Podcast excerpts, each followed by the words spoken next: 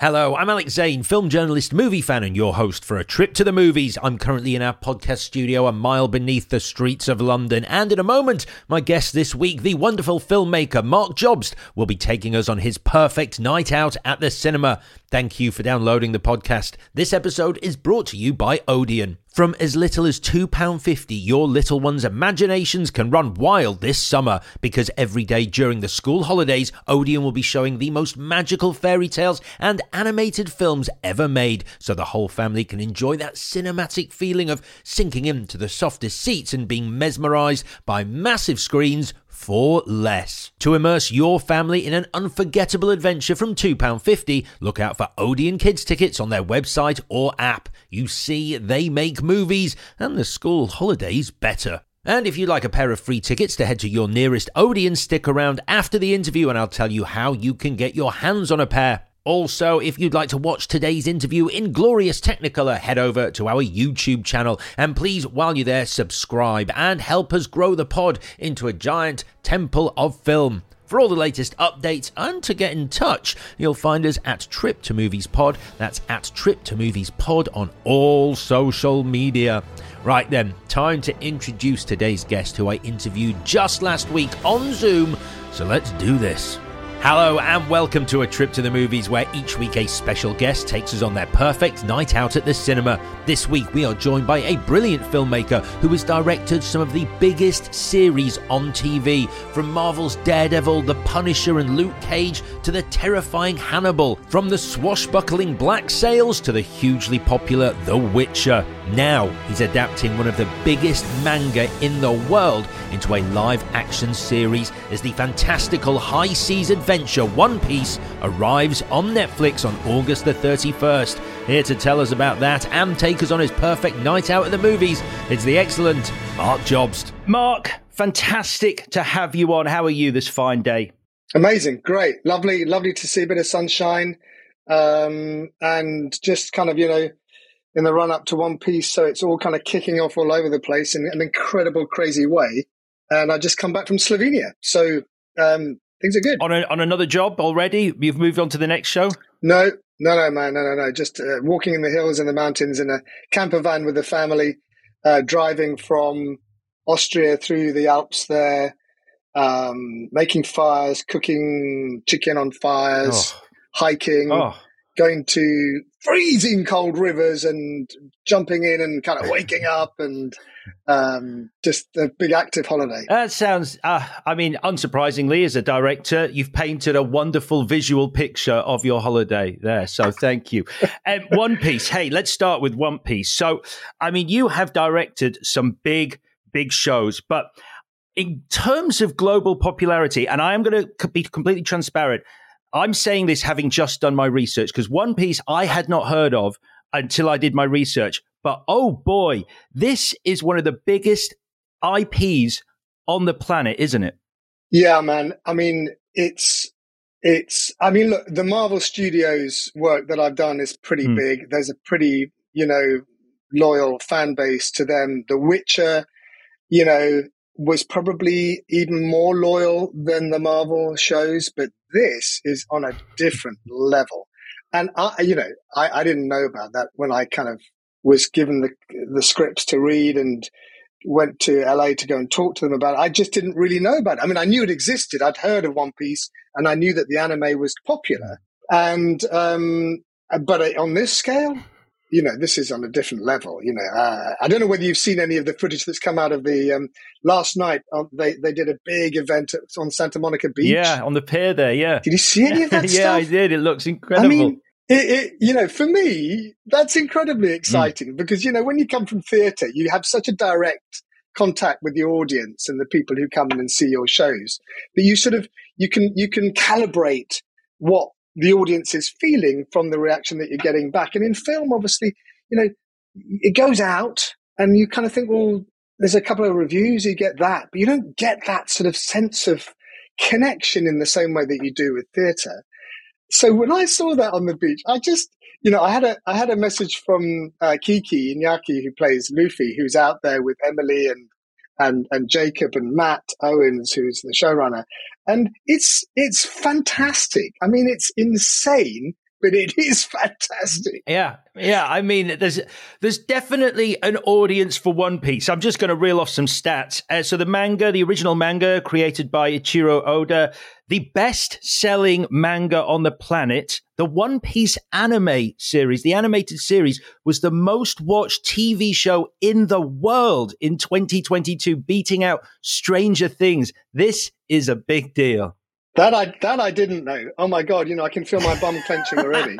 Um, uh, uh, yeah, and and um, what so has been so interesting for me, Alex, is that you know we did a big global casting session for this over many months. I don't know, seven, nine months or something like. On you know, on my day one of production, we agree that you know this show will stand or fall on the casting of it. Hmm. Really, um, you've got to get the right people for the cast. So we said, let's just start early, get in there early and really trawl. And what was really interesting to me, uh, uh you know, is that there were so many actors that would come into the auditions and say, you have no idea what this means to me. Um, it's seen me through some really dark times. And, and so, you know, it's not just a great adventure with epic landscapes and huge action sequences and crazy, fantastical, wild, whimsical, goofy characters, which it is that too. But it also is about something. And, and you, you know, it, it, means something to people. It, it, and, and they would say that, you know, it's, it's, it's hopefulness, its sense of, um, loyalty to friendships, its sense of believing in yourself, believing in your dreams, believe in your dreams, mm. man, you know, um, and, and, and support your friends in what they want to be and let them be more of who they want to mm. be. And, and that's great. And I understand, once I started to get that, I began to understand why this show means so much to so many mm. people, why they're so super loyal and therefore mm. Super critical too. well, that's it, isn't it? I mean, I'll I'll do a very quick summation just in case people, if there is anyone like me who's like, what on earth is One Piece? It's this fantastical world with pirates and this young guy who wants to become a pirate, Luffy, um, and he he's assembling a crew looking for this mystical, mythical, perhaps mythical treasure called the One Piece. And like you say, it's got action, adventure, high seas, but at its core this beautiful friendship that grows between this crew. Um, you touched on the, the bum clenching aspect of it. Just take me through because I, have heard you talk about the hope you feel when you first receive a, a, new script and it's sitting there on your desk and you're looking at the cover and the hope you feel as you turn that page and the story that is going to be revealed within. What was that experience for you reading the script for the opening episode of season one of One Piece? all the same. you know, all the same. You read a script and you think, yeah, you know, oh, post-apocalyptic nuclear war. Yeah, um, oh, the country, the world's going to pop. Yeah, you know, let's go and move to another planet. Yeah, um, okay. And then this one comes along, and you turn the page, and you have the same kind of hope, and you think, oh, okay, yeah, this, you know, for, for that, for, hmm. oh, okay, hmm. okay, yeah. And then you turn the page, and you think, oh right, you know that's nice. That's um, and then and then you you get to the end of it and you think, I've just been taken on a, a huge journey. I've got characters that got rubber abilities to stretch all over the place and limbs that go all over the place and a character that with that cuts himself up into hundreds of different pieces, um, which is ridiculous, you know, and um, and action sequences that are mind blowingly ambitious in landscapes and worlds that are very different. But I also feel like I've really got to know these characters and that there are moments within it that are so small and are so intimate and so insightful about what it is to be a human being and insightful about our world. And it's very rare that you get scripts that make you feel like you've expanded into a world, but also that you've been brought back to something really human.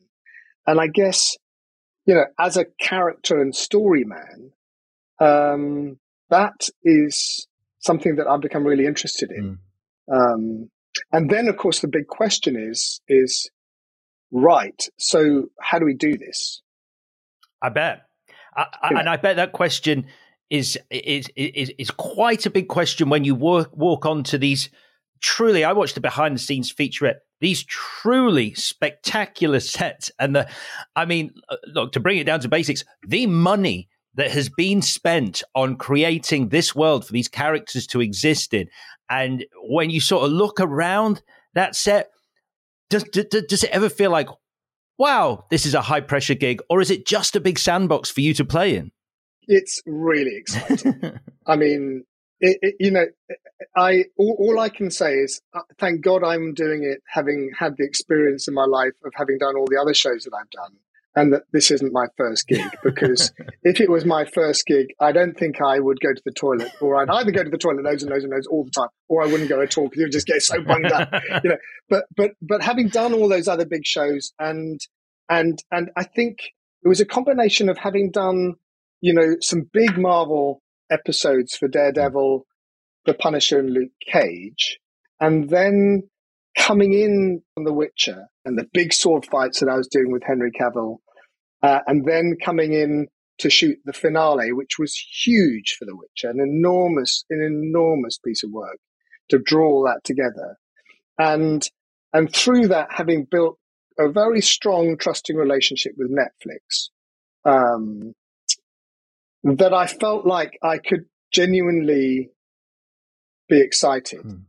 Um, I'd shot on those ships before because I did a series called Black Sails with Toby Stephens. Um, so I kind of knew them. Um, and look, I, I, can't say I didn't wake up in the middle of the night every now and then and just think, what the fuck? Did I say that? Can I yeah. say that? Um, um, uh, or, or, or, or just, just think, this could go very badly wrong.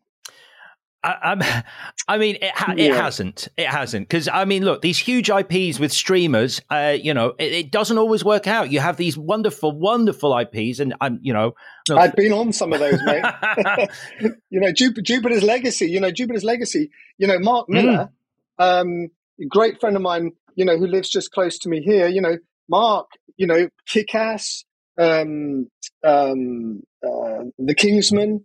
You know, you know he is he is behind some of the biggest, best, interesting, wonderful, eclectic kind of um, cinema that we've seen, uh, and it's his show, Jupiter's Legacy. You know, um, it didn't work.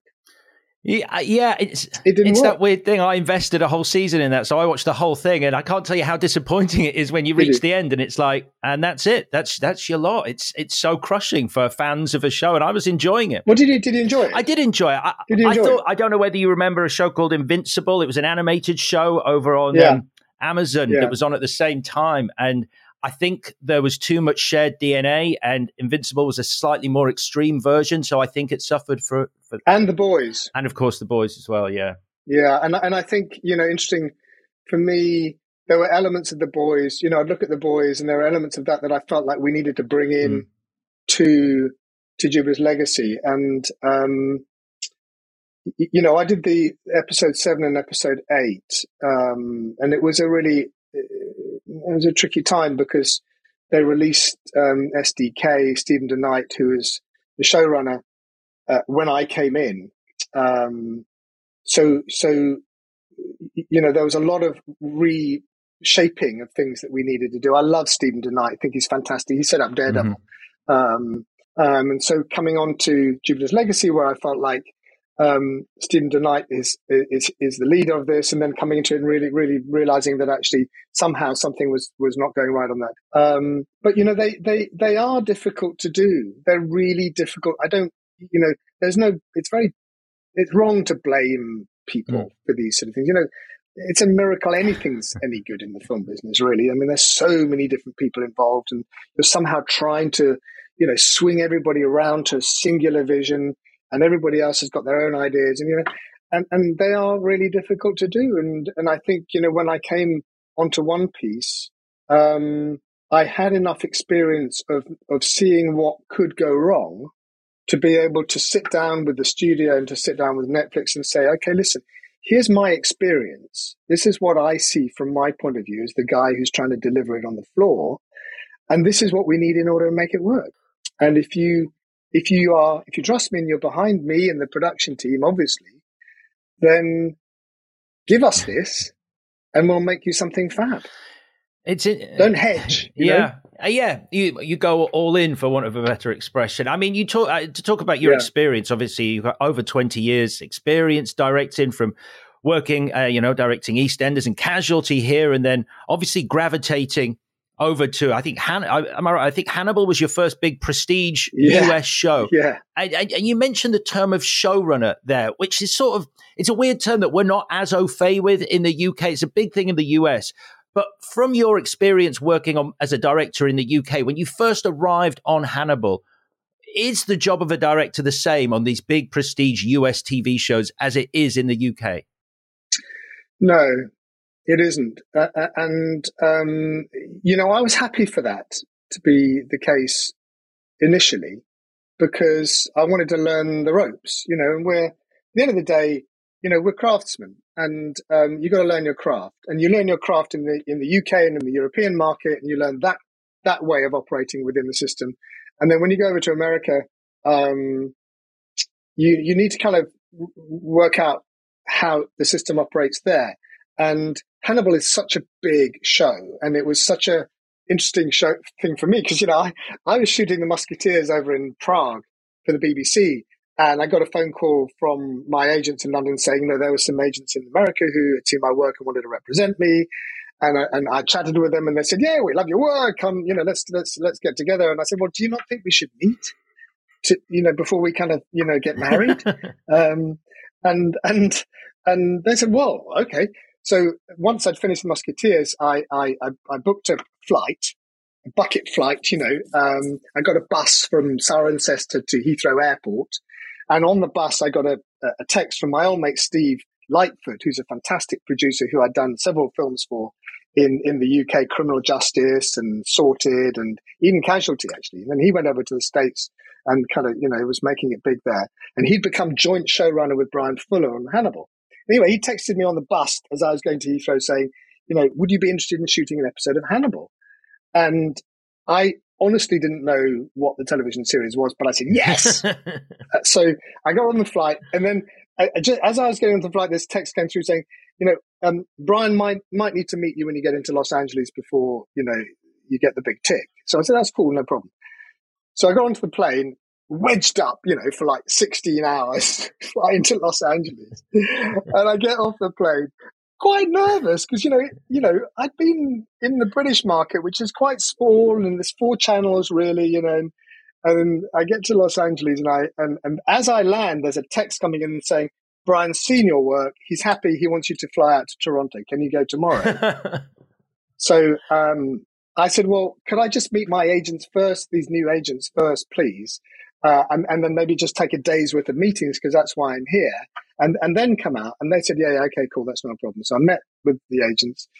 I was staying in some little Airbnb in Los Angeles, and um, and then the next thing I know is this big black limousine coming to pick me up, and I'm going into an aircraft first class, and I'd never been in a black limousine or in an aeroplane first class before. I mean, it was insane. I kind of you know, I felt like the imposter. Like, what do I do? You know, can I have a free glass of wine? Do, how much do you want for that? You know. so I, I landed. I, la- I, landed in Toronto and picked up by another blooming car and taking this enormous apartment, and then and then started to to work on the show, which is very very dark. Mm. You know, as Bryan said to me, look, it's it's um it's kind of it's operatic horror porn. Mm. Yeah, one um, of the few um, shows that um, gave me nightmares as an adult. Uh, yeah, it's a really oh, it? yeah, did oh it? yeah, I loved it. But there were moments where I actually had to yeah. stop and just take a moment. It's that intense as a show. Well, imagine trying to catch up on two series worth of the stuff, you know, um, and and then you know listening to all that classical music, and you know I would have to do Friends every now and then, and, and or, or, watch, you know, this is my crazy kind of um, confession. I'd watch kind of little X Factor auditions that would kind of make me cry because they were so beautiful. You know, that I go back to Hannibal. It's kind of you know. um, and and and then and then you know and then walking onto set with Mads Mikkelsen mm. and with Laurence Fishburne. You know, um, you know, that's that that makes the palms of your hands sweat a little. I bet. Um, but you you know you go back to the work always. You know what's the what's what's the story? Who are the characters and what do they want? Mm-hmm. And you you go back to all those traditions that you learn in theatre, which is, you know, okay, where are we going with this story? What's the story about? What you know, what do you want? You touched on The Witcher, uh, and obviously that uh, incredible sword fight you shot between um, Geralt and uh, Renfri. And uh, I think the end of the first episode, this this wonderful single shot sword fight, and I, I love it. And I mean, obviously, I imagine it helps having someone as committed as Henry Cavill uh, when it comes to shooting something like that in in one shot. A guy who goes, "I will train, I will do the work, I will do the rehearsal. I have to be in that shot." Yes, and and actually, it it, it was um, it, it was partly because of how he moves and how he can hold a choreography and and and he he is such a skilled swordsman himself that partly inspired the thought of doing it as a single shot. Um, when I when I sat down with Wolfie Stegemann, who's the the stunt um, choreographer, that with with um, Wade um, Eastwood. Um, Wade, Wade works a lot with Tom Cruise. You know, um, Henry had done Mission Impossible with Tom, and there was very much a sense that we were bringing that team in to choreograph this huge, important fight. But you know, there there are these single shot um, fight sequences because I did one also the, on, on the Daredevil, you know, uh, New York's finest, the big stairwell um, fight. And I'm all for doing single shots, but I, I do think you need to understand why you're doing it. That it's not just something which is cool to do, although it is. But they do, you know, I'm a story and character man. There has to be story and character for the reason that you're doing it. And with that sword fight on The Witcher, it's a big fight. He meets this gang of thugs, and then he goes and he meets Renfri. And that whole thing is one big fight, really. So as a director, you sit down and you say, well, what's the main event here? Renfri. So somehow I, I've got to emphasize what the fight is with Renfri and be free to be able to shoot and cut however I want to do that. Which means the first section of that fight, I have to think carefully about how I shoot it. What do I need to achieve for the audience? It's the pilot. And for those who don't know The Witcher, they're getting to know him. So if we were to do that first sequence with those nine stuntmen, the, you know, the, the thugs in a single shot, what you're saying to the audience is don't fuck with this hmm. guy. He's dangerous. He knows what he's doing. Yeah. And then, second of all, by the time I then get to the second uh, part of that fight, which is the main event, which is with Renfri, um, then I can control it with cuts. And I can, and what I wanted to do in that fight sequence with Renfri is to say, just to stop it from time to time so that they were looking at each other and it was a real sense of are they going to kiss or are they going to kill all the time playing that big moment and then boof you stop and they eye each other like two snakes you know what's going to happen if i'd made that first section full of cuts mm.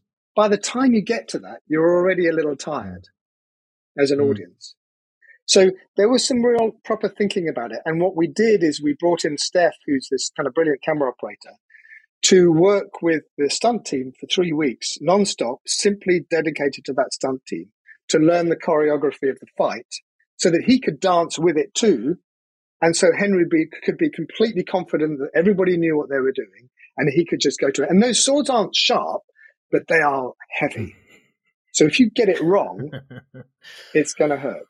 Wow. Wow. Um, I think we might talk a little bit more about The Witcher as we go on our journey because now, Marc, it is time to leave this reality and enter a dimension of pure film. You are our guide, we are your audience. Let's go on a trip to the movies. So we push open our doors to the temple of film and find ourselves in the foyer. There's an excited buzz, as there always is in a cinema foyer, the hum of anticipation. It's your perfect cinema trip, Marc. Who have you picked, living or dead, to go with you? Oh, well, you know, part of me wants to take my kids because they're so rude um, and honest uh, about my work, about everything. Um, but I love it. I absolutely love it, you know. Um, but I I am in awe of the Coen brothers, and to be able to sit to watch a movie with them and to have the possibility of hearing them talk about it or to be able to ask questions about it and to be able to kind of share some popcorn with them and say, you know, can you just tell me about, you know, when you did Fargo? I just would love that opportunity. And I reckon they're such cinephiles. I reckon they would be incredible guests to be with. What was there? Uh, what was? And they might bring Fran McDormand as well, because Fran McDormand is just such a such a goddess of an actor, and she's so brutal, like my kids. Yep. You know that she would, you know, she'd say it as it is, and I reckon I just, I just listen. Yeah, yeah. I mean, so what was what was? Do you remember the fir- your entry into the world of the Coens? The first time you experienced a Coen Brothers movie, and, and sort of that that epiphany, I guess, of going, "Wow." I don't know whether it was um, Raising Arizona. Raising Arizona was such a such a um, individual film, uh, and I remember I remember Tom Richardson, who who's a a great mate of mine who who I set up a theatre company with, um, called the Three Monkeys Theatre Company with Tom. I remember him telling me about it all those years ago and watching it and thinking, yeah, there's a vo- this is interesting. This is a, a, real voice here. You know, it was quite simple, mm. and there's a wonderful podcast that Roger Deakins does. Um, you know, the cinematographer Roger Deakins, and he he does a brilliant interview with the Coen brothers, and they talk about raising Arizona and how nobody really wanted to make it, and then make it made it on a kind of a you know a shoestring and a wing and a prayer and pulling in favors and all this kind of stuff, and it was a success. And from then on, they they said, well, we are just going to make the films the, that we want to make and how we want to make them, and we never and they've never changed that. Yeah. From from raising Arizona, they they they they muscled it out.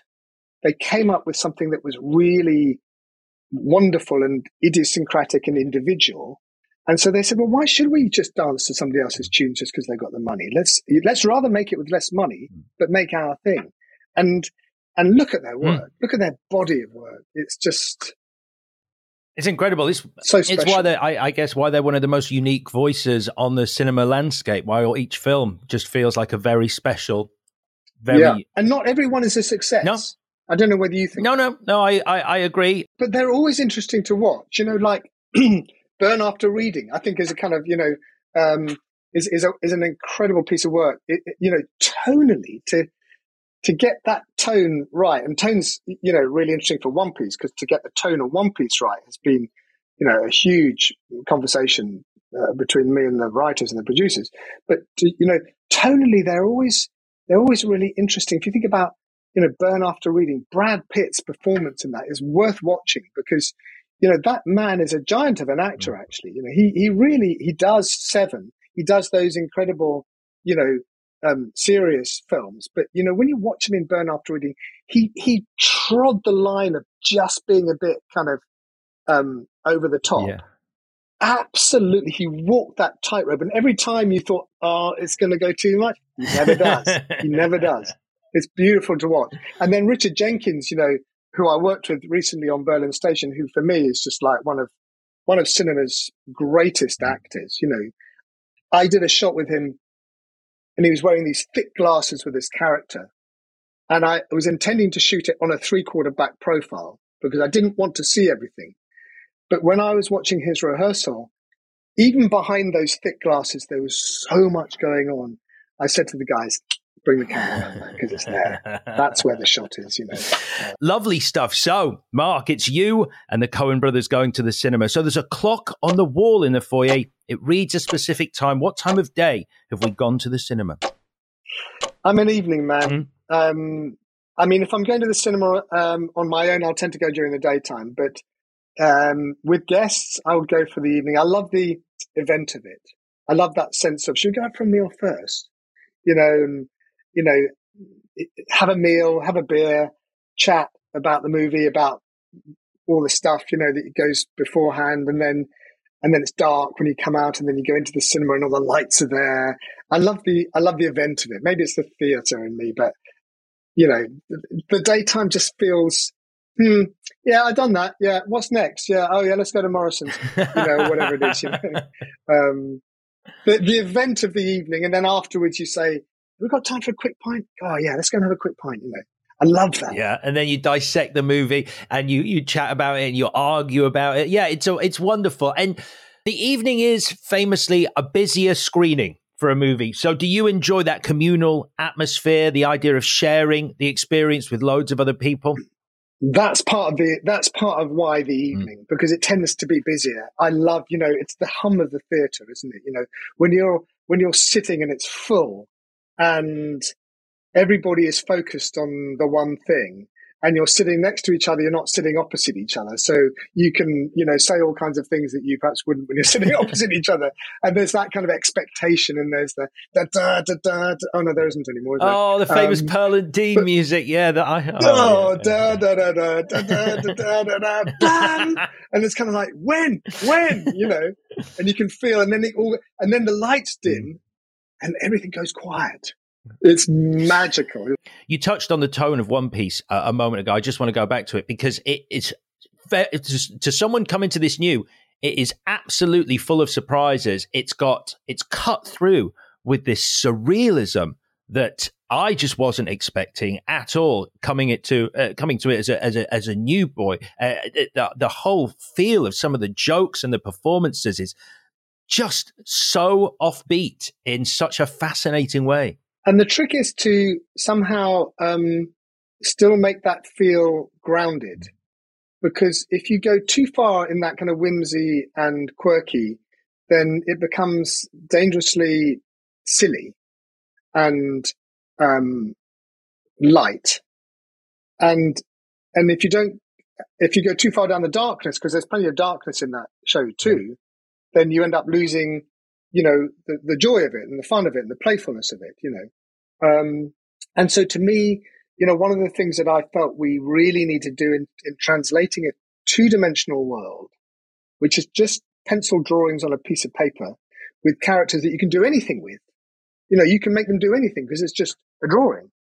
When you then translate it into live action, fundamentally, you've got to dimensionalize those characters. You've got to give them some truth. You've got to give them some emotional backstory and, and a history that they carry into this into the into the world and um and that's and that's that's so important because otherwise you're just trying to replicate two-dimensional characters with warm-blooded human beings and that's why i think a lot of translations and adaptations from the anime into live action haven't worked for me when i looked at them when i was asked to kind of come and direct this show you know uh, what, what is it that works and what is it that doesn't work and um, you, you know, to, to, to, to, and then of course, you still have to kind of reference the manga. And so that's why, you know, I got these really special lenses made for the show. They've never been used before. Wow. uh, built, built for us by, by Vantage in Germany. It cost hundreds of thousands of dollars, you know. Um, but, but somehow we had to both honor and reference the framing of the manga with these kind of this foot that comes into the foreground of the frame, this big long body behind it, or the eye that comes in, and still you see the location. But make it grounded in in in the world of of warm blooded human beings playing the part, you know, um, and then to cast actors who, and this was part of the big search, cast actors who have heart, who have warmth. Mm and charm who can, for me, because of the way that I like to shoot action and particularly the way that I wanted to shoot the action in One Piece, who could, were physical, fit, and who could carry a choreography because I do these big, long, fluid action sequences in One Piece. Mm. Um, so it was a big ask, but you know, tonally, those are the things that we had to deliver is ground it somehow but still allow the whimsy and the madness. I saw. I don't know. I don't want to. I, I, I, might be wrong, but I saw a little bit of shared DNA with the Witcher fight we were talking about, and there's a wonderful fight in episode two that you directed between Straws's pirate crew and some I guess we'll call them even worse pirates. But it's uh, uh that's yeah, that's right. Yeah. that's just that's so much fun. That, that big long that big long old boy. Yeah, show. yeah, yeah, yeah, yeah. It's great. It's great. Um, all right, you have booked the tickets for our cinema trip, Marc. Where in the auditorium are we going to be sitting? Well, you know, one of the things that, you know, having worked in television mostly, um, one of the things that I love most about going to the cinema is sound. I love the fact that, you know, those bass sounds that you can bring out that you just can't do in television because, I mean, you're beginning to be able to do it much more because we're, we're now beginning to, to dub for, you know, big television screens but it still you don't you still don't know what kind of a sound system the audience has got to their screen. So you so what usually happens is the dub when the executives come in and say, "Oh, no, it's too much space in there. You'll never be able to do it. Bring it back up again, and all the rest of it." You know? But in the movies, you get it. You know, you get this sound. So I want to be centre back. Mm. I want to be in the centre of that. I don't want to be high up. Yep in the circle or whatever it's called. Yeah, the, the, the circle, the circle. Yeah, the if it is balcony there. level. Yeah, I know yeah. what you mean. Yeah, I want to be, I want to be down in the center of it. I want to be, I want to have sound all around me. I want to feel my chair vibrate. You know, in fact, there was there was a time when um, I was working on a First World War film called The Silence, which was all about the underground war where two, you know, in the First World War, where there was, I think it was 7,000 miles of tunnels and there were 200,000 men under the ground fighting. Um, and there's an incredible story about one man called William Hackett, who's the only guy who got a Victoria Cross of the, mi- the miners that were recruited to dig these tunnels. And the film was called The Silence because the Germans were digging tunnels too. And when they were underground, they'd have these kind of little pots that they'd put against the side of the tunnel to hear if there was somebody else digging around them. And they could very often hear the Germans digging a tunnel next door to them, right next door to them. And as soon as they, because if, if they could hear them, they knew they were safe because they obviously weren't going to blow with them in the tunnels. But as soon as it went silent, get the fuck out of there because they're about to blow. Oh my god! So one stage when we were working on this on this script on this film, um, we were talking with Dolby to say, is there a way that we could put sound into chairs individually in certain cinemas so that you could literally have the sound of the digging around them and then on one side suddenly take it out so it'd be silent so you could really experience the claustrophobia and the madness of what was going on in those tunnels you know but sound is so important to cinema and, and it's one and it's and, and it's it's just not something you can you can do in the same way in television you can't have the shared space of a movie theater with all that sound. You can put on cans on your television, but you're just watching it on your own and you're not connected to the people who might be in the room with you. But in the movies, you're all hearing it and it's, it's special. Mm, yeah. And uh, there are, there are, uh, mistakes that I never really considered that until you mentioned it. The idea of you don't know what system someone has at home, so you you're making decisions, audible uh, audio decisions and visual decisions uh, on the set. I, I, just remember the the furore that was created about the Battle for Winterfell episode of Game of Thrones, where you know basically they'd shot it in a certain way, and whatever they were using, it looked spectacular. But everyone at home yeah. on their TVs, they could barely see what was yeah. going on. Yeah, and you know. Uh, uh I mean, um, I, have had a I've had a um, a young producer come in to a, a, grade when you're grading with a with a with a you know coloring. Um, you know, you, you usually work in very darkened rooms with that, and so you can really see the screen and see the light and see the color. And I've had a young producer come in and throw open the curtains, throw open the doors, turn on the lights, and say, "Now start grading," because that's how they're going to watch it. Yeah. And you think, what? Where's the art? Yeah. You know, we're not just making stuff for people to watch you know, this is elevate yourself. Please be, be better than that. You know, you, you don't just give people what they want. We're there to extend what people, you know, to, to maybe, maybe even stretch their idea of what can be done. Mm. That's our job as filmmakers.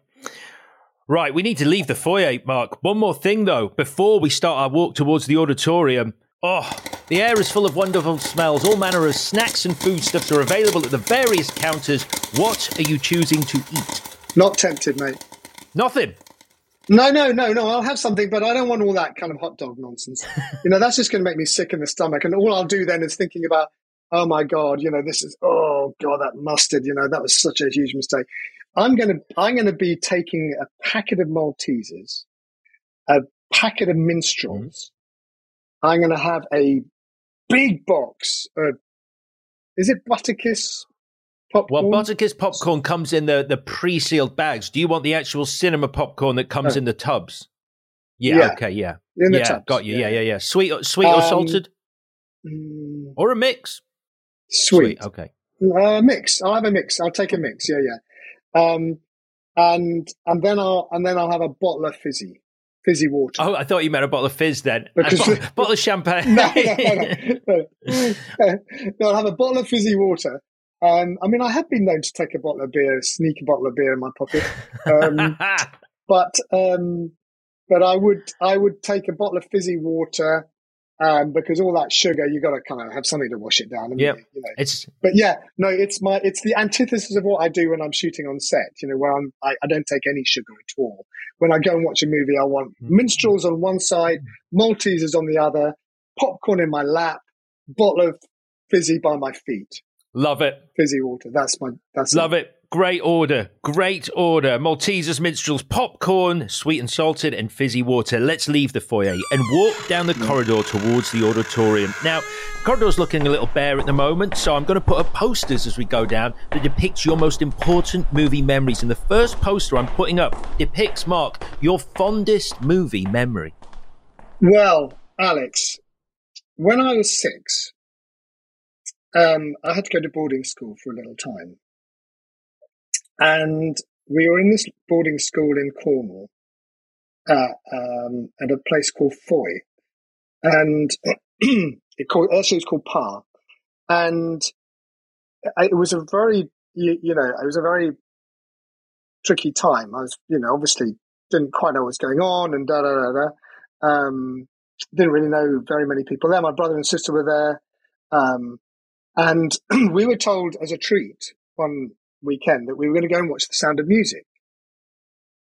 Now, because of my family upbringing, I thought that was going to be, oh, you know, a trip through African bongos and wooden flutes and some old geezer singing with a zim zither or something like that, you know, because, you know, my dad used to have records of African bird songs and records of the mbira, somebody playing the mbira on a ranch endlessly. You know, we'd have that on in the house, and you know, they would take me to go and see the Cossack dancers at the Royal Albert Hall or the whirling dervishes, and you know, so so I was thinking, oh, you know, I don't want to sit through an hour and a half of you know that.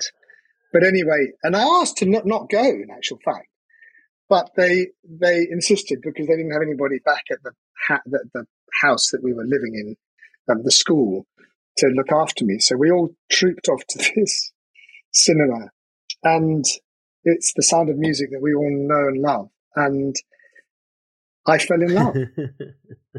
Julie Andrews. I fell in love with Julie Andrews. I, I, I even I remember buying the album, and on the back of the album was a picture of Julie Andrews, and I used to kiss it. I used to kiss her. Um, and so, so it couldn't, it was partly, I don't even know whether I actually really loved it, but it was just, it was not some geezer playing a wooden flute. It was Julie Andrews in this beautiful story of the family who were trying to escape Nazism. Um, so it's, it's, it's, that would be probably my, my, my fondest memory. I mean, I have lots of fond memories about going to the movies, you know, mm. Saturday Night Fever, you know, you know, when I was underage, I think I was 14 when it came out and desperate to go and see it. My brother was going and was it an 18 or something? Uh, was, oh, it, do you know what? It could have been actually. I mean, there's some, I, it wasn't what I expected when I first watched it because I thought, oh, this is going to be some sort of funky disco uh, like thing. Like I think I knew John Travolta from Grease at that point. I was like, Saturday Night Fever is going to be in the same. Either way, when I first got around to watching Saturday Night Fever, oh my god, I didn't expect that guy to fall off the bridge. For example, that was that came out. That no, came... fall off the bridge or get a blowjob in the back of a right. car. It's a and and and.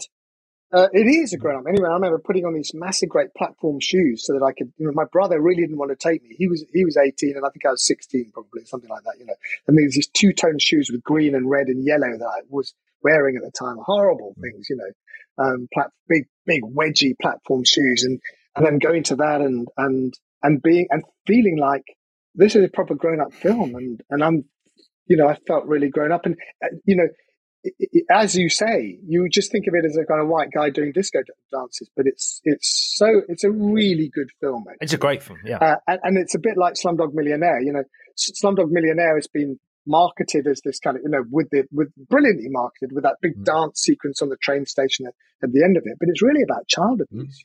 Mm. Um, and Saturday Night Fever is about you know coming of age. It's about a proper adult coming of age story. You know. Um, so that's another. we've got a quandary here. Then it's the what which post putting up though Saturday Night Fever. I've only got space for one, Marc. Oh, Sound of Music. I, I, no, I know. Um, put the Sound of Music. I've got to. It's got to be the Sound of Music. All right. The first poster we're putting up is the Sound of Music. The second movie poster we're putting up as we continue down the corridor depicts your worst movie memory. My worst movie memory. Um, I, I, I, I always get something out of watching movies. So even if I'm not enjoying the film, I always get something out of it. But what comes to mind is there's a there's a film called The Constant Gardener. Mm. Yeah, which is a really good film with Rachel Weisz and um, Ralph Fiennes. And I remember it was we wanted to go and see it. Me and my wife. My wife was pregnant with our first child, and the only seats that were available were in the front row of the cinema. okay. So we were kind of like this and trying to trying to take it all in like this, you know. Um, and I don't know if you remember it well enough, but it's quite long lens. It's shot on quite a long lens, and it's very handheld. So there's a lot of movement with the lens. It's very kind of it's a very vital film. It's very visceral. You know, you're really in there with them, which is which is which is great if you're further back. But you know, because we were kind of doing this the whole time like this, you know, and I was sort of having to go every now and then, oh man, you know, like this, and then go back up again like this, you know. And, and and my wife, who was in the early stages of pregnant, was kind of nauseous anyway. So she was going like this, and the next thing I knew that she was kind of she was starting to. Oh vomit. Oh my god! Oh my god! So, um, you know, it's about the only time I think I've ever walked out of the cinema, but I was grabbing her and yanking her out of the cinema so that she could get to the bathrooms quick enough to be able to um, evacuate her stomach. Yeah. Okay. Not all over the beautiful red carpet of the cinema. Right. Well, that certainly constitutes our worst movie memory. We're putting up a poster for The Constant Gardener with a little caveat that it's not about the movie, it's about the seating and the no. vomit. It really is. All right. Yes. Our third movie poster, as we continue down the corridor, depicts the last performance, Marc, that brought you to tears. Oh, I just cry so easily, Alex. I mean, um, you know, it would probably be an advert that I would see, or, or an X an X Factor audition, one of the X Factor auditions. or an X Factor. Oh, God, they get me every time. Yeah. Um, but honestly, you know, probably of a, of a, contemporary movie, it would be the ending of the of, of the Quiet Girl, mm-hmm. um, which is a really simple film, um, and the moment when she's delivered, I don't don't know if you've seen. I, I haven't seen the film. She she no, well, it's a, really about the story about this young this family who've got nothing and it's fractious family life, and they have to give their daughter away to a couple who don't have a child. We don't really know why, but they they obviously did, or they tried, or something, and they look after her. And for the first time in her life, she's sort of given attention. And at the end of the film, she's kind of given back to the family. And the girl has had such an experience of love and unconditional attention um, that she's ambivalent about that. You know, um, she wants to go back to her family, to her mum and dad, but she's she, these new couple have sort of become her surrogate mum and dad. And as the man who who was looking after her drops her off and drives away, there's this lovely shot of the girl just kind of watching him drive away, and she looks to her real mum and dad, and then she just literally runs down this lane to her surrogate father who's closing the gate.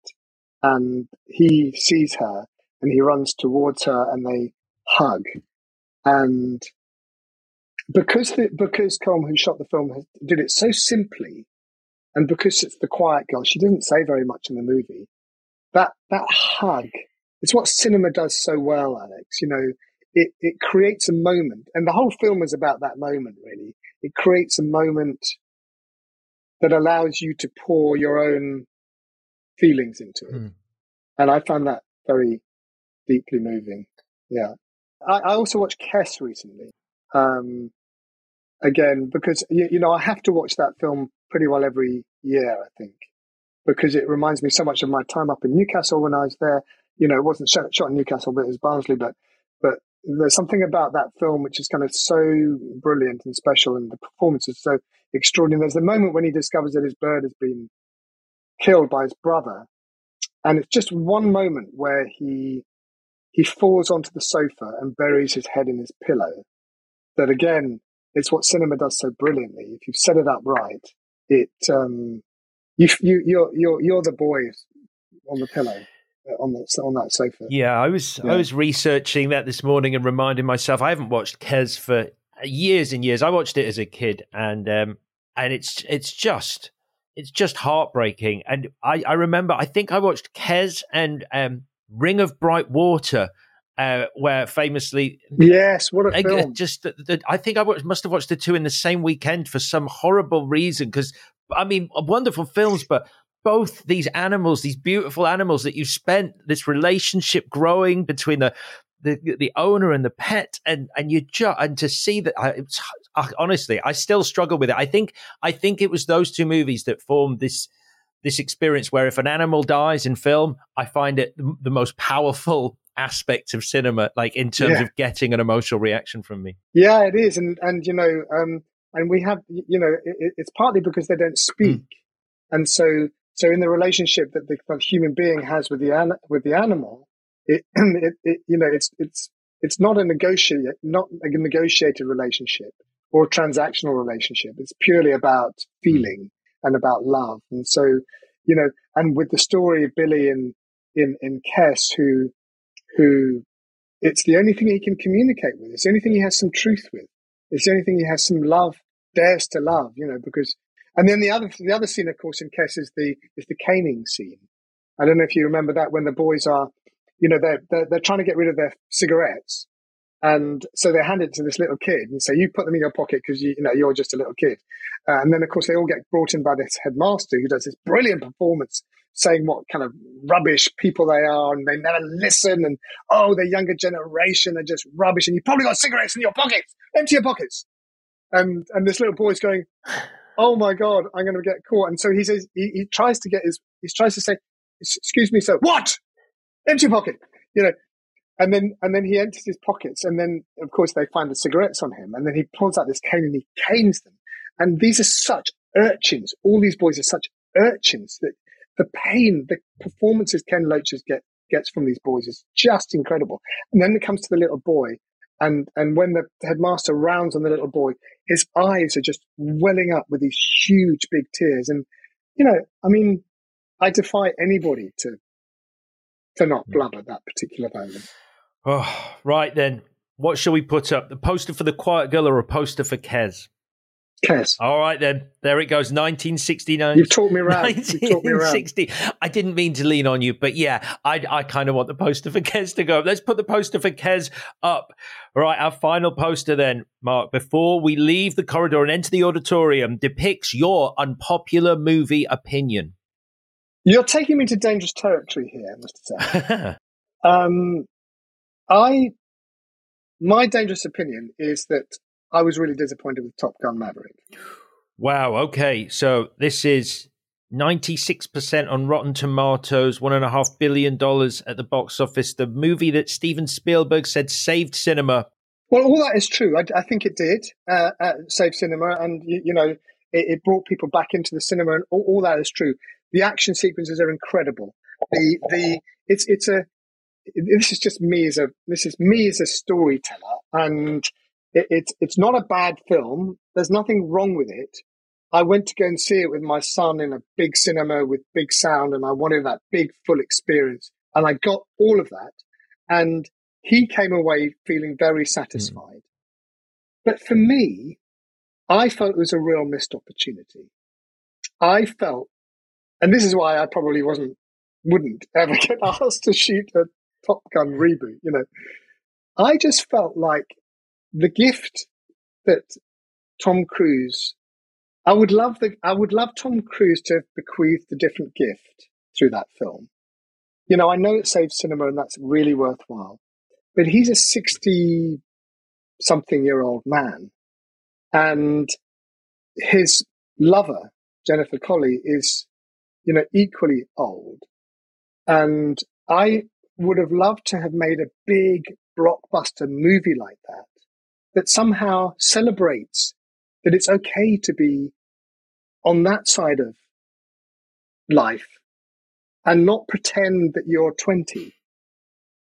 And it felt like, you know, Tom Cruise is so extraordinary. You know, he, he, he, he's so fit. He's so well kept. He's not got a grey hair in his head and all the rest of it. But I suppose I just felt like, wouldn't it have been great to have made a blockbuster movie in which the 60 year old was a 60 year old and he wasn't playing volleyball on the beach in the setting sun uh, and equal to all the 20 something year olds on the, on the beach there. That somehow he was handing over to the next generation and that actually the film was really about the generosity, the wisdom, the, the, the, the truth, which is that we, when you get older, have to start handing things back to the new generation to say, this is what I try and do as a filmmaker is to try and help young filmmakers to kind of gain something of what I have maybe learned over the years that I've been doing stuff. And wouldn't it have been great if it if he had handed it over to Miles mm. Teller um, and somehow said, "Here's the baton. I've had my run. I'm going to teach you. I'm going to how to teach you do this well. I'm not going to do it, but I'm going to teach you." And so I came away from that film thinking, I would love to have seen that kind of a film because it's a message to the world to say there are great benefits of getting older. Mm. You don't have to pretend to be 20.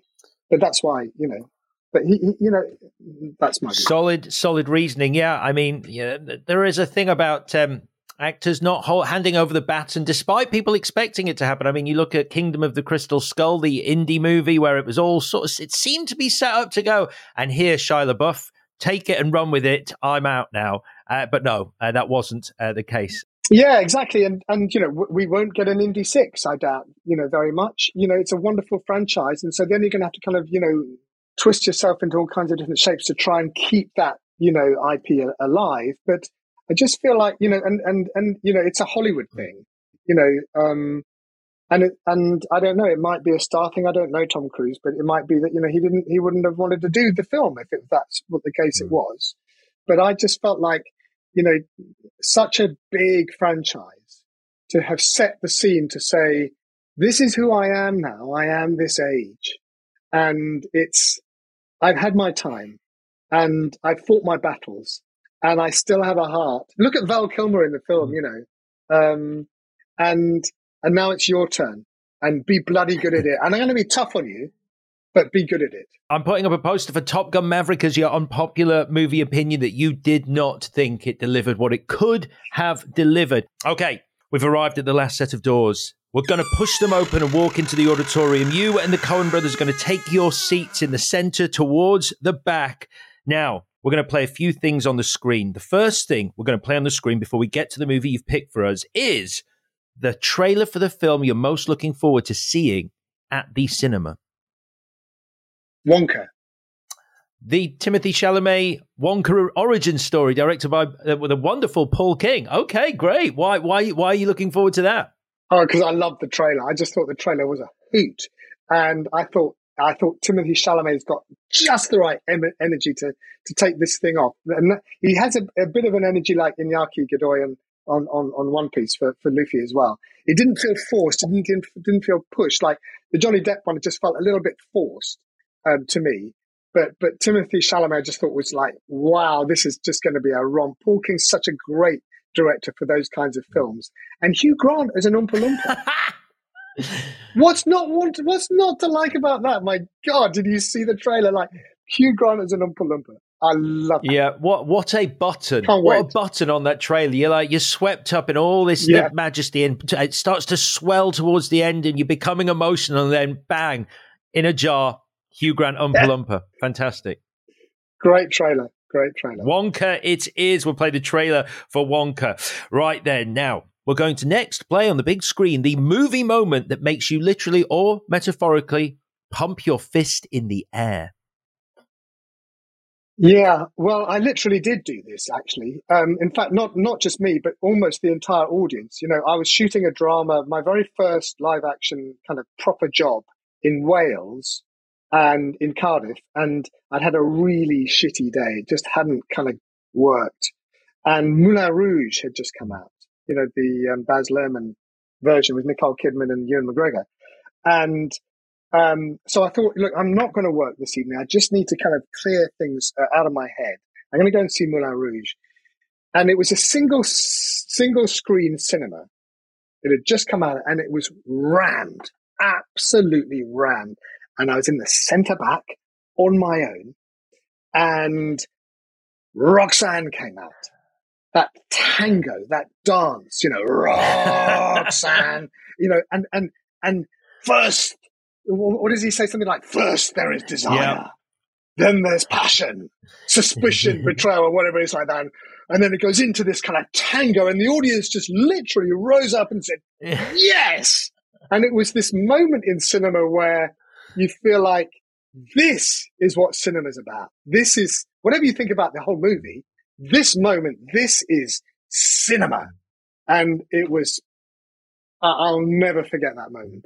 And again, uh, it, it, goes back to what you were saying about uh, the action scenes you've directed.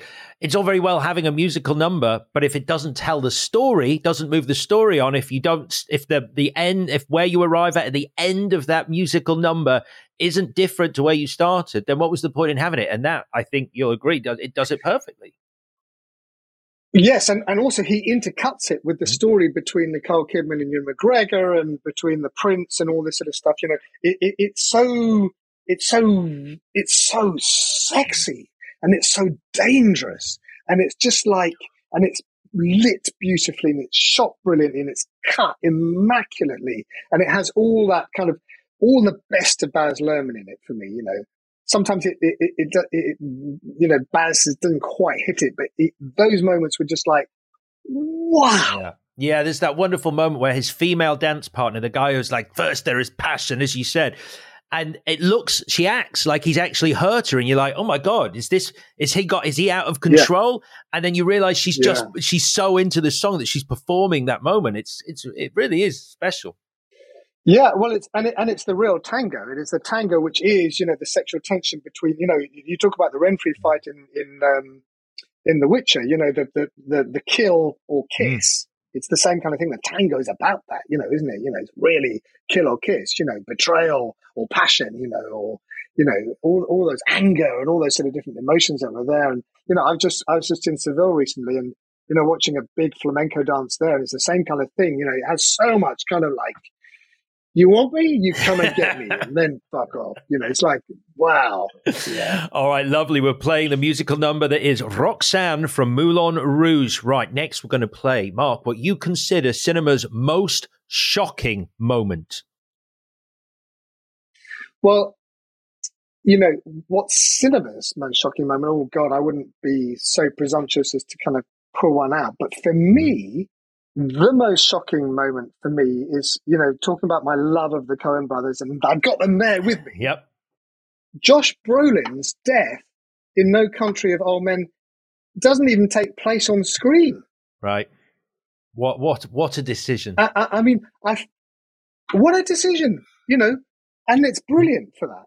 It, it, it, it is it's so shocking.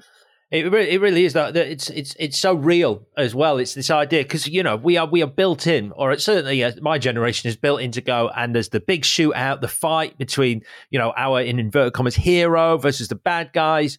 Not for it to just happen off screen and just the discovery of, of like his body, like just lying prone there on the ground. You don't even really see his face. You see the shirt, which is very identifiable because you've seen him go past the swimming pool. But I just spent like, you know, almost two thirds of the film watching, following this man, interested in how he's going to get away with this, what's going to happen. And then you don't even give me the satisfaction of seeing him go. You give me more satisfaction by not showing me the satisfaction of seeing him go. And how, and that, that's just genius, guys. Do you know that is, have you any idea how clever that is? Well, they do, of course they do, because it's the Coen mm. brothers, you know. Yeah, and it's it's phenomenal. It's shocking. It's awe inspiring, and it's like brave beyond belief. And and and it's the reason why you know it's the reasons why film television needs to sometimes give over to the artists because you won't get those moments if it was a studio film with the executive saying, "Well, where's the shot of uh, of, of Brolin getting killed?" What, what do you mean you haven't got it? You haven't got it? Well, go get it. yeah, you know? that's that's what it'll be. Where's his face? I want to see his face. Yeah, you know. Yeah, and you get that from independent filmmakers who just say, you know, this is how I'm going to do it. I, I, maybe that'll be the great thing that'll come out of the strike. Uh, yeah, and certainly, I mean, you could argue that what with uh, the recent uh, event movies, the $200 million plus movies, having struggled to make their money back, you know, uh, we might be at the crest of the wave where superheroes go the way of the Western and, you know, we start getting original ideas back on screen, you know, smaller $60 million blockbusters. Well, even less, I would say, you know, uh, as, you know, even $60 million, you know, that's a lot of money to gather together, you know, you, you know, as a, as a director, you know, really in, in, in feature films, you know, anything below $15 million, you can still keep some kind of creative control over. Once you start getting above that, you start to get interference. You know, it's, it's, it's you need bigger money involved, maybe 20 million, you know, but, but, you know, that sort of level. Um, and also, you know, look what's happening at the moment. You know, some, some ind- truly independent films are still being getting, getting made. And maybe that's, you know, if, if, if these if these people can't come to an agreement, maybe it'll be the rebirth of the independent movie, which, you know, hopefully could be the case. That would be very exciting. If independent cinema started getting slightly bigger budgets than they're getting at the moment, then yeah, that would uh, it would certainly change the landscape. Yeah. Uh, just to go back to your uh, your yeah. moment from No Country for Old Men, uh, only because you've mentioned the power of cinema in terms of just a gesture speaking volumes. You don't need any dialogue. The bit where Tommy Lee Jones walks towards Kelly Macdonald and he's seen the body, he doesn't tell her he's dead. He just literally takes his hat off and just holds it against him, doesn't say anything, and oh, from there, and she oh. just breaks down. Wow. And I and I did a series with Tim Roth um, called Tim Tin Star. Mm, yeah. And we we had a big s- scene in that where you know he's trying to come off the alcohol. He's been an alcoholic and he's an addict. He's trying to come off it, and we, had this scene, and it was a, a you know quite a long scene on the page and Tim, who is an extraordinary actor, cinema actor actually, um, said, "Oh fuck that! I'm not doing all that." You know, um, this is what I'm going to do, right? Um, you know, I, I know what they want. They want me to kind of sit in the chair, and the music will come, and then look at the bottle. He just bought himself a bottle of whiskey. Should I drink the bottle of whiskey? No, I'm not going to do it. I'm going to be a good boy. Start the engine up. Look at it again. You, you say, I know that's that's that's what they want fuck that, I'm not doing that. This is what I'm going to do. I'm going to get in the car, sit in the chair, I'm going to see the, the brown paper bag with the bottle of whiskey, and I'm going to rip the paper back off. I'm going to take a drink, and I'm going to drive off. That's what I'm going to do. and it was brilliant because actually it had so much truth to it. You mm. know, within within that single shot, really, it had everything. You didn't need to do anything else. He understood the character. He played the character, and and you know, that's cinema acting. That is that is understanding the language of, of film. You know, how you how you tell a story in film. You know, we'll come to my my movie, the movie that I want to show you so badly. You know, look at if you you know those understanding the language of film. You know, has become so uh, reductive at the moment, and and there's a danger in television that you know you you, you end up kind of just hoovering shots and making it all in the cutting room. And that's not how to make a film. To make a film, you need to understand what happens when you put shots next to each other or when you withhold certain moments in order to deliver a moment at the end of that end of it. And and that's what we do as directors. That's our job is to understand the language of film and to and to restrain and deliver at the right moment, not just and the cut, you know, the close up. You know, you don't just randomly say, "Oh, what should we cut to now? Oh, let's cut to that. You know, you know, why? And that's what that moment is. That's what the Coen brothers understand. You know, more than most, I think. We are so close to announcing the movie that you are playing for us tonight. Just two more little bits to do. First of all, through the Dolby Atmos speakers, we are going to play the line of dialogue from movies that most affected you?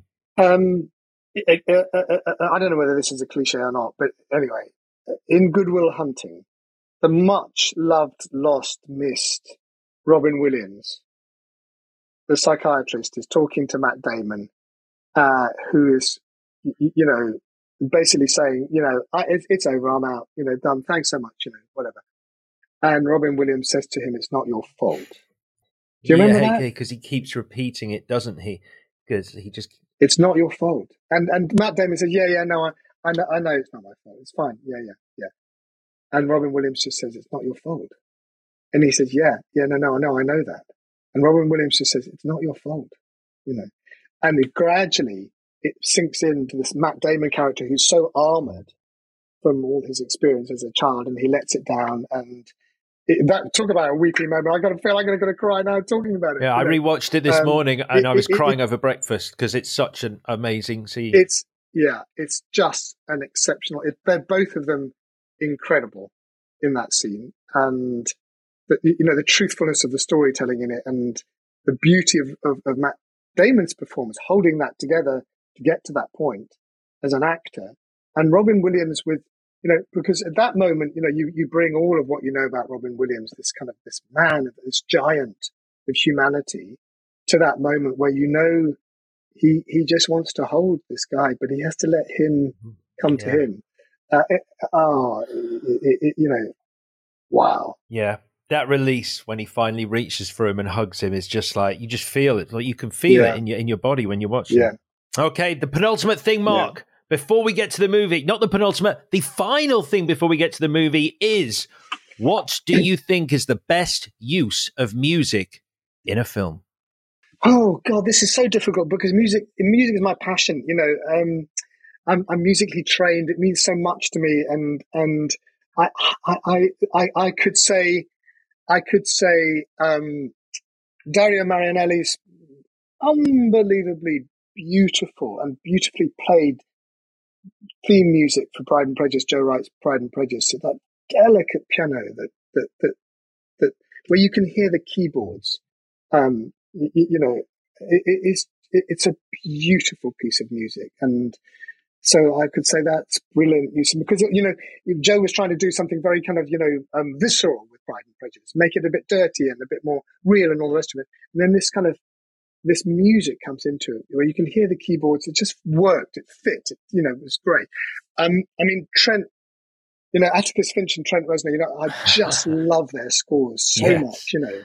I just think that if you listen to their scores, they're so varied. They're so, um, they they use so many eclectic different music and it's just like you know when I was working with Brian Reitzell on Hannibal, you know, it's all all these different things, and he and, and Brian would would compose live. He'd watch the film and he had all these instruments laid out. And as he's watching the film, he's grabbing things and, you know, recording it all and doing it live. And you feel like Trent Reznor and Atticus Finch have got a similar kind of thing. And, and then you listen to their, their music for something like Gone Girl, which is, you know, very controlled film, David Fincher film.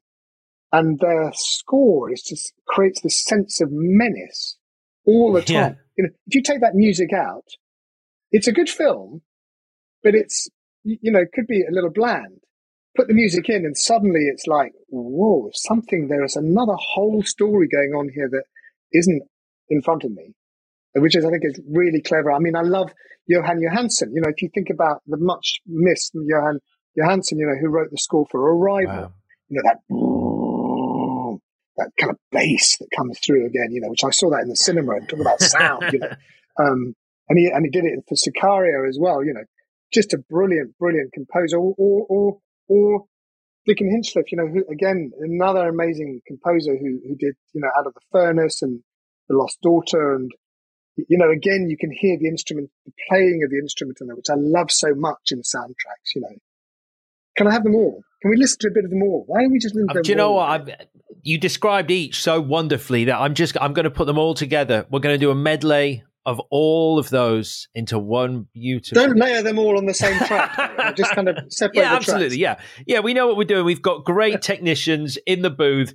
It's going to sound epic, and here we are, Marc. We have arrived. It is now time to announce to yourself and the Coens in this auditorium, the movie out of all others you have picked to screen for us tonight. Marc, what are we watching?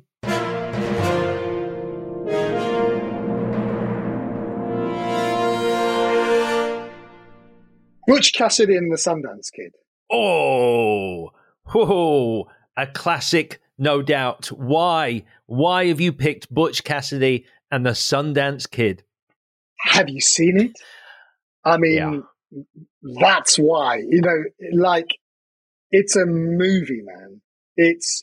I, I was always a big sucker for the kind of um, buddy buddy movies. I love those buddy buddy. You know, I was thinking about um, uh, Thunderbolt and Lightfoot was another one that I, you know, thought about. Um, another brilliant film with, you know, Clint Eastwood and Jeff Bridges um, that I absolutely love. But Butch Cassidy and Sundance, look, I've got a poster of that in my house, Butch Cassidy and Sundance. My dad was a cowboy and I spent some of my life being a cowboy myself, you know, ranching in Africa and ranching in Colorado and, you know, breaking in bulls to earn my pocket money for my dad and, um, dehorning and castrating and branding on the ranch and all that. And so, you know, that, that sort of life is sort of in my, in my life, my experience. And dad, you know, and, and we were allowed when I was a kid to watch The Virginian as a family show when mum would cook chips and fish and chips on Friday night. The Virginian went out on Friday night and the, you could barely see the television for smoke because all the chips, you know, had were smoking and, you know, and anyway, through that. And then, of course, we moved on to Alias Smith and Jones with Pete Duel and um, Ben Murphy, two of the most wanted criminals in the world, but they never shot mm-hmm. anybody. Mm-hmm.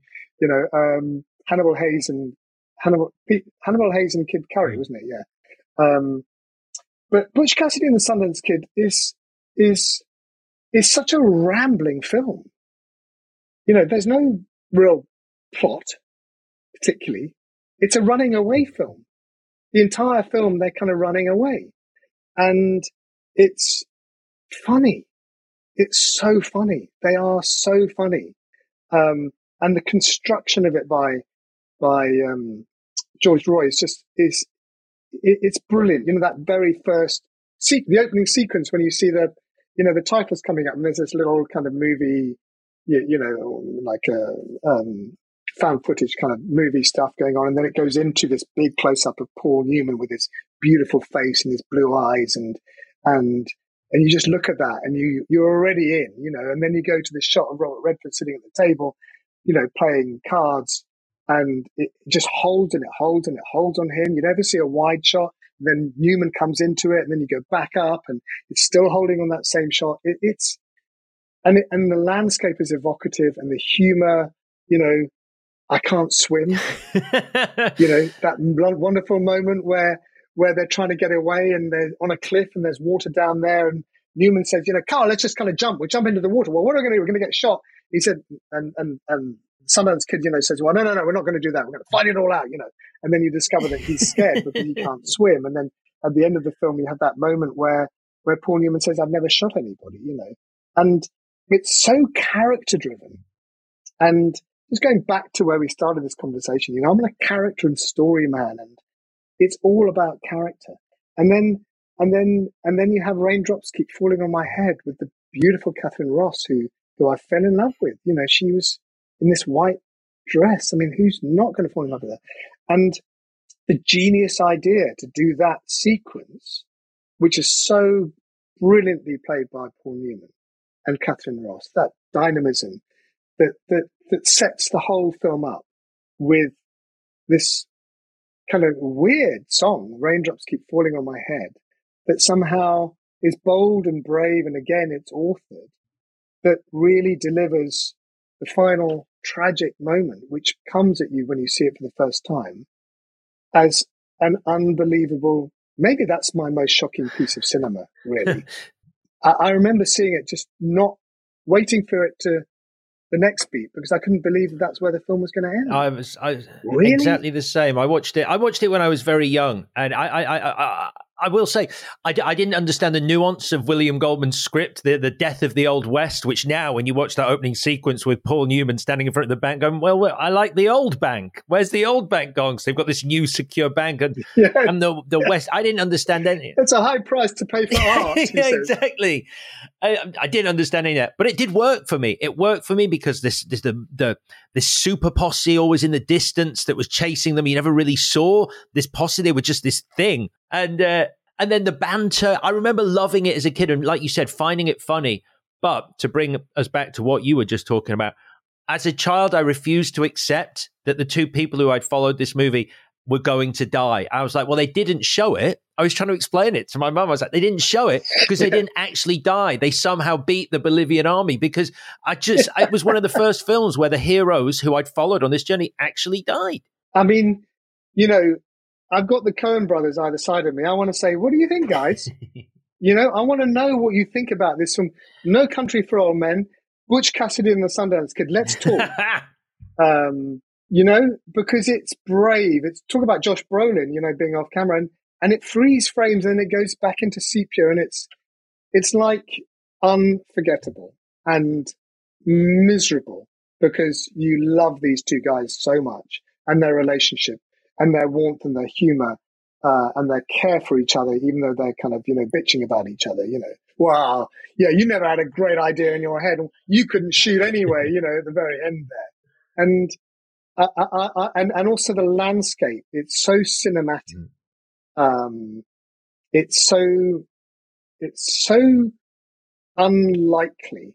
It's such an illogical film. And actually, if you read William Goldman's book about it, you know, it's really interesting because he says, you know, nobody wanted to do it really because, you know, this kind of long rambling thing, which ends up in Bolivia, um, you know, the studios just thought, well, I don't even know what this is. What, why do we, why are we going to Bolivia? You know, there was no, there was no plot really other than to mm. escape, mm. you know. Yeah. And yet it, to me, it's, um, it's magnificent.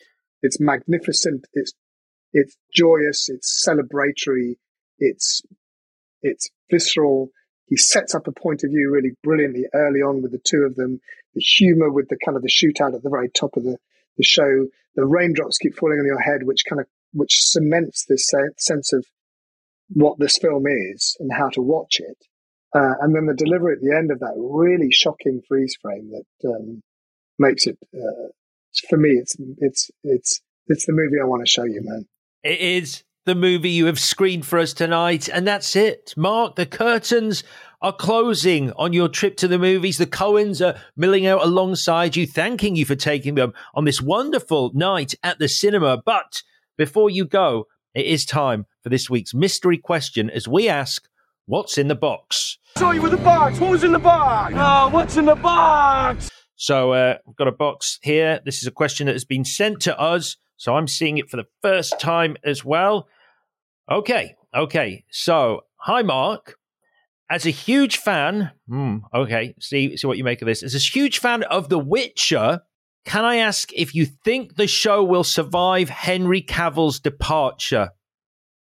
Um, difficult question. Yeah. Um, you know, I, I I was only involved in season one. I haven't been involved in season two or season three. I don't know where the minds of the showrunners and the writers are going um, with the show. Um, I think Henry, you know, obviously is you know fully identified with Geralt and The Witcher as a character. He gave his all to it, but you know, Liam Hemsworth, you know, who's taking over is is is equally physical um, and has an enormous presence too. And I think that you know, what's the choice? you close the show down mm. and you say that's it, three seasons and done and out, or you say, you know, let's see if we can give it a go with with with someone else and see if see if it works. And I, and a fair play to Liam for taking up that mantle and giving it a go. Um, you know, Henry's an A-list actor. You know, he's got a lot of stuff that he he probably wants to do too. Uh, he he he trains that man. You know, before before you start shooting in the daytime. When you've wrapped at night, he'll go and train again at night time. He takes it all very seriously. He does all the stunts himself, even down to the very last close up of a hand. You know, they're demanding shows to shoot. They take a long time. Um, you know, I I hope it survives. Mm. I love the show. You know, and um, I think you know Liam's a great fit. But you, the person who asked the question, are the person people who decide, not me. That is very true. That is very true. Thank you for answering our mystery question, Marc. And that's it. You know what? Your taxi has arrived to ferry you back to reality. But before you go, let's recap your perfect night at the movies. You are going with the Coen brothers. In the evening, you are sitting at the center back and you are ordering Minstrel's Maltesers, sweet and salted popcorn, and a bottle of fizzy water. You are then going to put up a poster for your fondest movie memory, which was watching The Sound of Music and falling in love with Julie Andrews. Your worst movie memory depicts a po- putting up a poster for The Constant Gardener with a little caveat caveat that says it's not about the movie, it's about sitting at the front and the vomit situation that ensued from the motion on the screen. the third poster we're putting up in the corridor is the last performance that brought you to tears. Well, a mention to The Quiet Girl and the end of that, but we have gone with Kes and the end bird dying. Oh, I don't want to even talk about it. In 1969, but we are putting up yeah. a poster yeah. for Kes. Your unpopular movie opinion, we're putting up a poster for Top Gun Maverick because it didn't deliver what you felt it could have delivered. Then we're into the auditorium. Yes. We're playing a trailer for Wonka, which you're very excited about. Timothée Chalamet bringing just the right amount of energy. The moment that makes you literally or metaphorically, but in your case, literally pump your fist in the air is Baz Luhrmann's Roxanne sequence from Moulin Rouge, the most shocking moment in cinema. Gosh, Josh Brolin's death in Old Country, No Country for Old Men off screen. The piece of dialogue that most affected you is It's Not Your Fault. It's Not Your Fault from Good Will Hunting. The best use of music in a movie, we've got a medley of Dario Marianelli from Pride and Prejudice, Trent Reznor and Atticus Finch, Gone Girl, Jóhann Jóhannsson from Arrival, and Dickon Hinchliffe are Out of the Furnace and The Lost Daughter. The four we play on the big screen, the classic Butch Cassidy and the Sundance Kid. Marc, that was your I'm trip in. to the movies. Have you had a good time? Oh man, I'm in, I'm in, I'm in. Yeah, I've got to go and watch that movie now tonight for sure.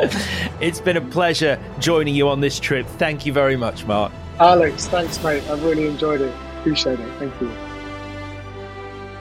And as Marc's cab carries him away from our virtual cinema, off into the distance, we must all leave his movie paradise and return to reality. But to soften the blow, how would you like a pair of tickets for a night out at a very real Odeon cinema? Each week, we give away a pair to someone who leaves us a review of the show on Apple Podcasts. It's that simple. So jump on there, leave us a review, and if I read it out, we will send you some tickets. The competition is only open to UK residents, and the tickets exclude Odeon Leicester Square and Odeon Luxe. And just before I say my final farewell for this episode, don't forget you can find the full video for today's Marc interview and indeed for every guest on our Trip to the Movies YouTube channel. So please head over there and, as I said, hit that subscribe button and help us grow the pod.